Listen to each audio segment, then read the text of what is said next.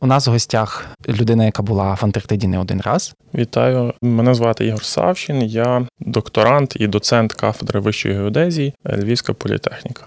Зараз немає жодної сфери людської діяльності, де б не було геодезії. А зараз всі звикли телефон. Телефон без навігатора нічого не вартий. Геодезія дуже багато. Всі доставка продуктів, медикаментів, геодезія. Будь-який будинок, перш ніж побудувати, приходить геодезист. Дороги. Дороги, геодезія. Літаки, напевно, мости, якісь. літаки. Ну, літаки літають по маршрутах, маршрути розраховуються. Супутники, які дають нам погоду, які дають нам телебачення, які дають нам інтернет. Це все хто хто розраховує е, орбіти супутників. Хто, тобто геодезія, люди там завжди всі думали, що це геодезія, а там в чоботах по болоті ходити. Ну це так, але вже геодезія не така. А коли вона змінилася? Коли власне почалося 21 століття, так? Геодезія почала змінюватися з 57-го року, коли запустили 4 жовтня, запустили перший супутник. А. І геодезія просто перейшла в іншу сферу. Якраз у 51 4 жовтня 57-го року запустили перший супутник, і від того часу почався такий ера людини в космосі, скажімо так. Ну бо вже людина запустила. Спочатку це були там геодезичні супутники, а потім вже всі інші Тобто до того це власне були виміри землі, умовно Ну, кажучи, це якось були так. виміри землі, це були такі. Ну, міряли там на, на зірки, міряли на якісь, запускали якісь ліхтарі в небо, на них міряли з двох точок, визначали. Ну, це було досить, досить все так примітивно. А от від запуску супутника воно пішло. І зараз е, дуже в багатьох сферах використовуються супутники. Кажу, погода. Нас фотографують щогодини, щохвилини. Над нами пролітає якийсь фотографуючий супутник, який фотографує і робить певні карти для різних цілей, для цілей там моніторингу якихось, наприклад, посівних, для цілей військових дій операцій, для цілей якихось політичних. Це теж велика тема. Ну але напевно, власне, це те, як у фільмах з 90-х ще оця тема піднімалася. Що поки ти не цікавий, то Так. це тебе не стосується. Але якщо раптом зацікавлять е, тобою, не говорячи вже про супутники, ще купа камер спостереження і всього. А от про політичну сферу і супутники, е, в чому особливість старлінків? Це типу такого, як в Антарктиді. До того в нас весь інтернет як іде кабель. Не кабельний інтернет, це в нашому розумінні тільки Wi-Fi. Але Wi-Fi скільки? 30 метрів і все. А Starlink, він ну супутники. Супутник є приймач, певний він приймає супутника інтернет. Ну, принцип як в Антарктиді. Звідки в Антарктиді береться? Кабеля нема, Wi-Fi не дотягує. Тобто інтернет з супутника. Супутник передає. Це Iridium, здається, Я це не знаю, як воно називається. ця компанія. Може там навіть дві їх. Це, це не наша сфера, але принцип там такий, що це супутниковий інтернет. Ти просто кажеш про політичну, і мене наштовхнуло через останні новини, та що їх можна там. От вони що роблять? Вони передають е, інформацію, чому воно завадило українцям. Вони використовували власне техніку, яка керувалася через інтернет, через Starlink, тому що там інтернету іншого доступу до інтернету не було. Так, ну але Starlink, тобто, це все-таки принцип супутниковий. З супутника йде сигнал з інтернетом певним, і приймає антенна і вже роздає як Wi-Fi, скажімо так, на ближні девайси. Але це ще з політичні, теж от е, супутники. Ну, штати це основні в якраз в ГНСС технологіях, бо ця система GPS, яку всі говорять, це придумали штати. Вона колись називалася Navstar, тепер вона називається GPS. Це є система, яка має там 24 супутники основних, купа запасних, і вона літає, і фактично, ну вона основна. Всі користуються нею. Е, Друга запасна, ну не запасна, а така, яку ніби кажуть, що вона дуже добра, теж це є ГЛОНАСС, це є радянсько-російська. Ну Євросоюз робить свою, називає її Галілео. А оскільки Євросоюз багато країн, багато центрів впливу важливі, вони ніякі не можуть завершити. І от, якщо говорити про ці політичні аспекти, то Штати, коли робили якусь там військову операцію, я вже не пам'ятаю де.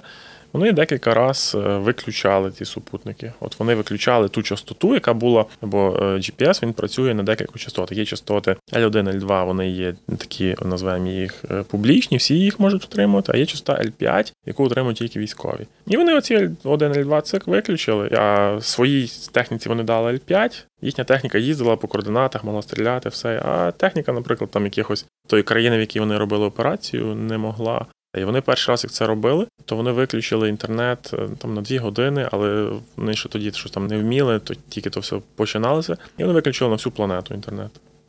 Ну, L1, L2.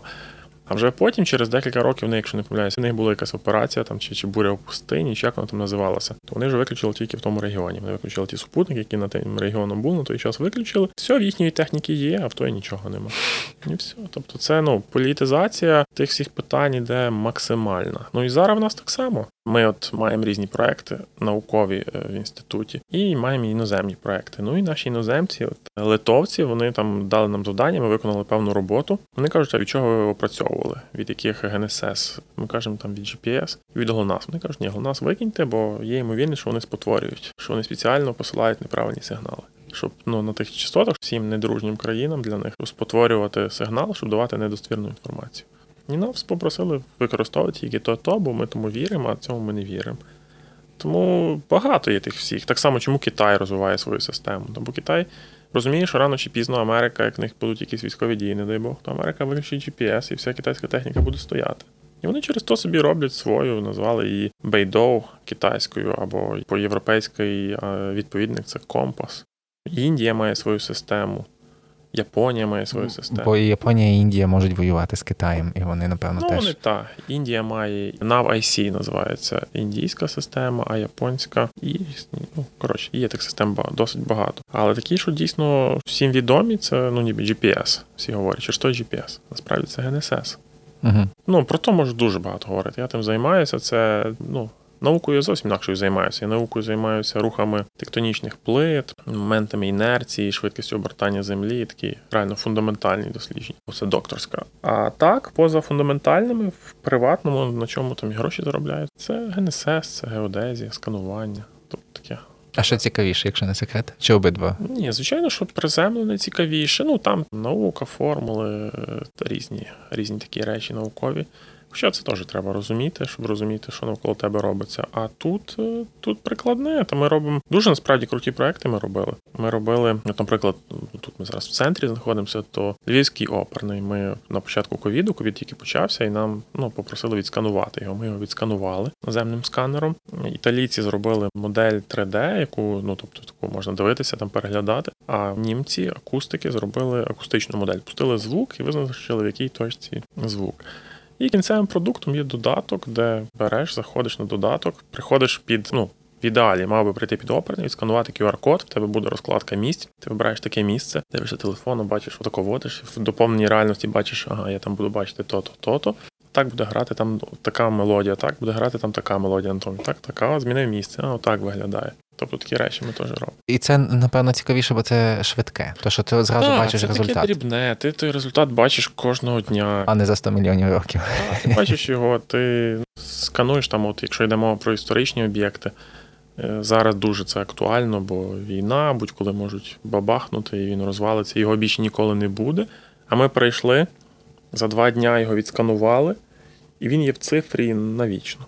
Тобто ти будь-коли, якщо, не дай Бог, в нього прилетить щось, ти його береш, ту нашу модель, вона міліметрова, з міліметровою точністю кожну деталь подивиш, ну, відмалюєш, зробиш проект і відбудуєш. Е, в сенсі її теоретично вже далі можна поєднати з 3D якимось принтером і відбудувати ідеально так само. Ну, можна без принтера, можна просто зробити креслення реставраційне, ну. реставрувати, а можна просто 3D-принтером надрукувати. От, наприклад, як зробили модельку, цю що у нас є біля пам'ятників, такі для е, людей з проблемами зору.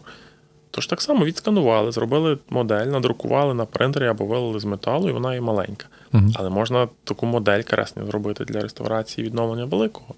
uh От як всі об'єкти, які, наприклад, е, зараз знищені, але були відскановані, то їх відновлять. Бо є креслення, є матеріали, дуже точні креслення можна зробити на основі тих вимірювань.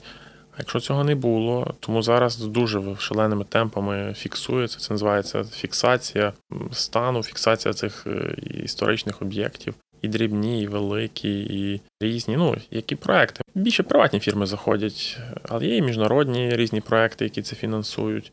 Музеїв, особливо Сумщина, там при при фронтові, де часто прилітає. Вони просять поїдьте, величезні гроші платимо, поїдьте, поміряйте, щоб зафіксувати, бо не дай Бог прилетить і не буде. Ну, ми не їдемо, ми так далеко не їдемо. Але є люди, які їздять і роблять. І це круто, бо це ну, це прикладна геодезія, яка зберігає ту всю культурну нашу спадщину, ту нашу ідентичність в цифрі. Її вже ну, з цифри її важко вбити. Тобто та, та, той об'єкт він завжди буде. в цифрі його будь-коли можна буде відтворити, відмалювати, передивитися, показати дітям. А як він є тільки в одному екземплярі в будівлі, в будівлю прилетіло, все. Ну так. Геодезія, кажу, геодезія. Ну, я просто живу тою геодезією, тому так моя дружина каже, що ти, певно, більше любиш геодезію, ніж мене. Це не є так, але просто ну, геодезія дуже класно. Вона зараз заходить. І, і, якби скаламбурити, ти мені дозволив, е, то, то можна було б сказати, що е, е, вона полетіла в космос. То, власне, за відсилкою до того, що вона почала нова ера з, з космосом. Багато чого робили, робимо, і напевно, що й будемо робити. Конференція теж можна про неї говорити. Бо вийшли на такий рівень, що люди у нас 20 років роблять, на такий не виходять, як ми вийшли. Нам це дуже цікаво, якраз говорити про свою професію, бо це студенти побачать, зацікавляться. Це добре, бо ми можемо почують, що ми таке робимо, комусь може це треба, і скаже: прийди мені це зроби. Дуже дякую за розмову. У нас в гостях е, був Ігор Савчин, який двічі бував в Антарктиді, який е, досліджує Антарктиду і не тільки. Людина, яка е, скоро буде доктором наук. Я дуже дякую за твій час. Ще останнє, може, ти просто хочеш щось додати ще від себе, щось, що я не запитав, або вважаєш важливим. Хотів би тобі подякувати за таку ініціативу. Насправді дуже приємно, що є люди, які зацікавлені в такій інформації. Е, Думаю, це буде цікаво слухачам. Про що ти мене не запитав? Про багато чого не запитав, що ти знаєш. І хотів би відмітити, що я прочитав твою книжку, е, в якій про це все згадується, описується також е, про Антарктиду, про мрію Антарктиду. І в принципі ти розказав, і в багатьох людей появилася така мрія. Дякую дуже. Дякую за, за е, е, ці слова. Я сподіваюся, що взагалі всім нам буде вдаватися е, здійснювати хоча б частину наших мрій, і мені здається, що від цього люди стають якимись все ж таки добрішими навіть. І теж дуже дякую за, за все, що ти розповідав і для книжки. І насправді це така тема, яка я собі уявляв, що буду трохи інакше виходити, будуватися наша розмова, але по ходу розмови власне виникало так багато цікавих моментів, які про які я, наприклад, ніколи не, не чув, і мені хотілося їх розвинути. Тому залишається потенціал для якихось майбутніх нових зустрічей. Дякую. Я завжди готовий, тому дякую. До побачення. До побачення.